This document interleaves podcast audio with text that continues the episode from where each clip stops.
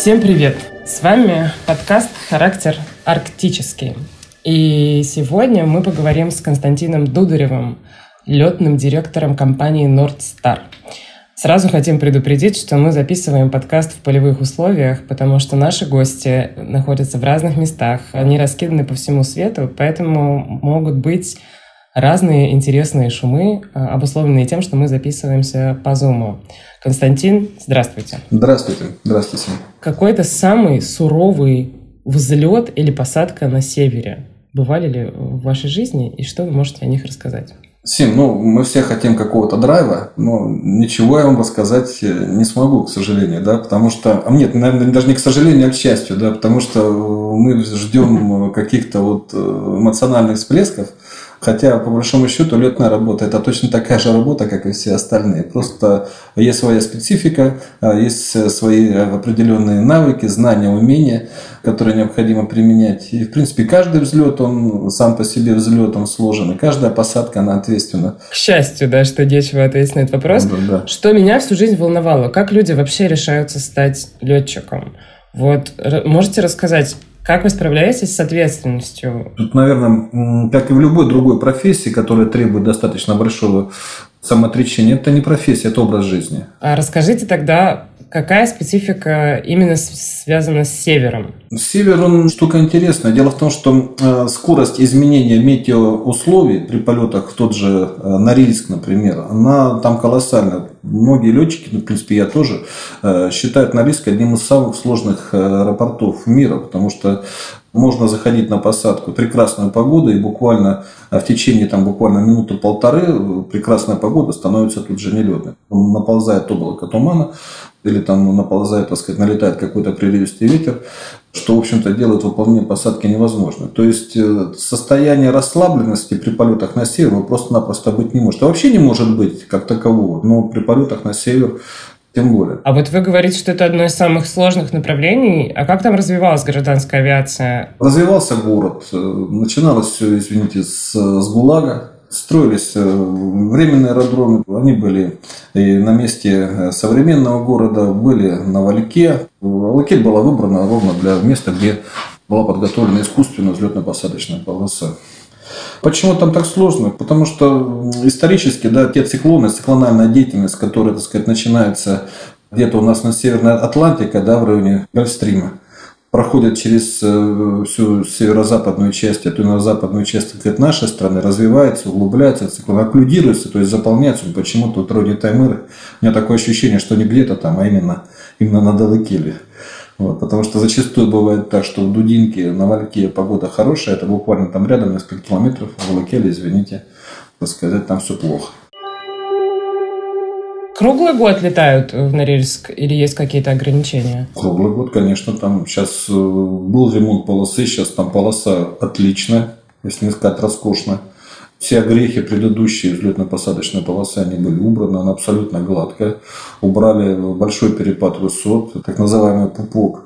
Подготовлено буквально все для того, чтобы производить посадку по второй категории ИКАО. Там это 30 на 350, 30 это вертикальная видимость, 350 горизонтально. Ну, аэропорт-то хороший, а погода-то как была, так и осталась.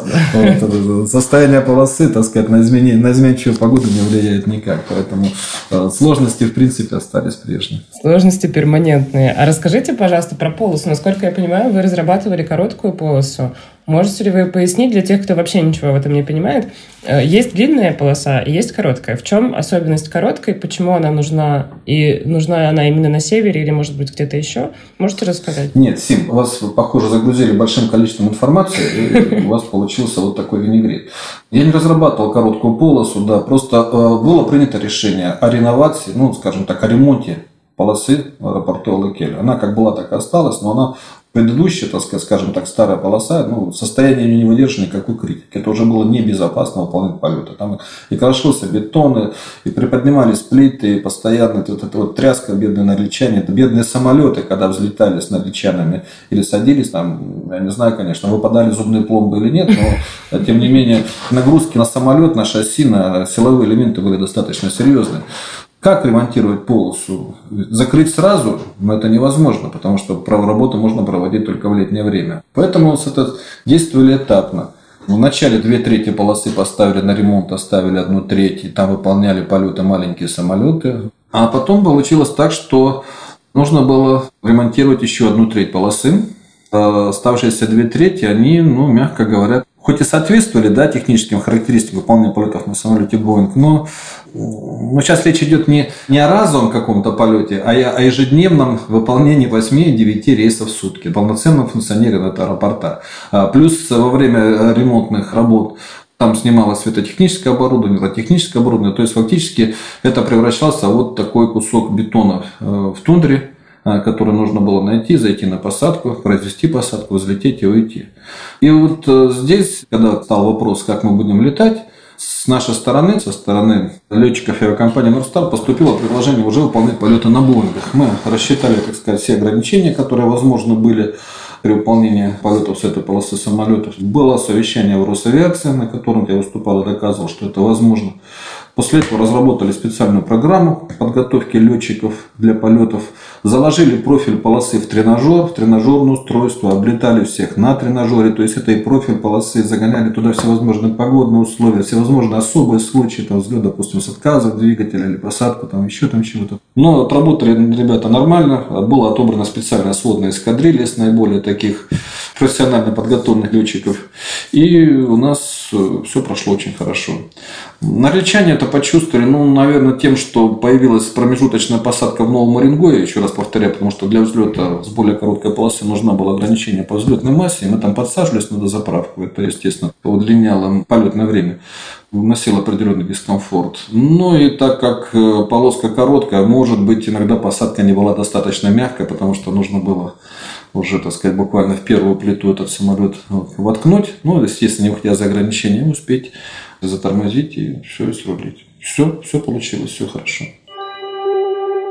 А вы говорите про тренажеры, и как долго за ним пилоты готовятся? Это постоянная тренировка. Летчик, пока он работает, он учится постоянно. Постоянно, ежегодно у него идут курсы повышения квалификации по различным предметам. Как минимум 2 раза в год. 2 раза в год, через каждые 6 месяцев летчик ходит на тренажер. Каждая сессия по 4 часа, 8-16 часов он должен летать на тренажер.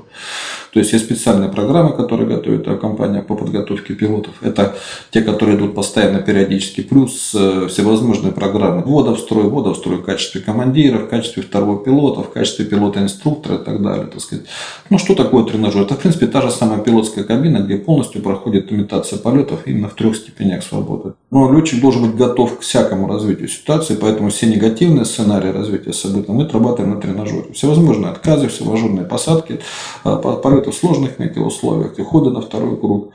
В общем-то, все, что можно придумать, плохого. То, что было, то, что возможно быть, естественно, эти навыки отрабатываем. Более того, сегодня, после нашего разговора, сегодня в ночь я пойду на свой очередной тренажер. У меня сегодня тренировка. А по поводу рельефа, вы когда говорили про полосу, вы сказали, что это так называемый пупок. Я правильно услышала? Это сленговое название, там с курсом 19-я полоса 193, там было довольно-таки серьезное превышение сразу же после зоны приземления. Сейчас этого превышения нет, просто-напросто ту часть полосы, она сейчас просто-напросто обрезана на 500 метров и все. Дело в том, что люди, которые попадали на рейс первый раз и не пройдя хорошей предварительной подготовки, очень часто, как горбик такой, очень часто самолеты били об этот горбик, который мы называем пупок. Так, и мы тогда плавно переходим к блицу, потому что как раз у нас в блице вопросы про север.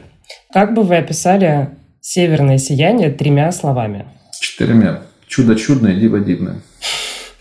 Что лучше, полярный день или полярная ночь? Для человека полярный день, для авиации полярная ночь. А потому что ночью дальность видимости по огням рассчитывается, и поэтому в более лучших условиях находится, летчик, когда заходит на посадку. Поэтому такая разница. Сейчас переходный период, когда начинаются осенние туманы в Норильске, а они могут начаться и в августе месяце, то там еще светло, и, соответственно, туманчик пришел, еще вроде слабенький, но лететь уже нельзя. А если ночь наступает, туманчик слабенький, а лететь уже можно, потому что огонечки видно издалека. А что самое вкусное, что вы ели на севере? В общем-то, там буквально все. Очень вкусно. И рыбка там вкусненькая очень. И строганинка, и оленинка, и морожка, и вино из морожки вкуснейшее, так сказать, ребята угощали. Я еще хотела уточнить, а короткая полоса, вот мы когда говорим, это сколько метров? Ну, на время выполнения наших полетов она колебалась, потому что шли строительные работы. Она от 1540 до 1710. А длинная обычно это сколько? Мы сейчас летаем 2800. Спасибо вам большое. С нами был заслуженный пилот Российской Федерации Константин Дударев. Спасибо.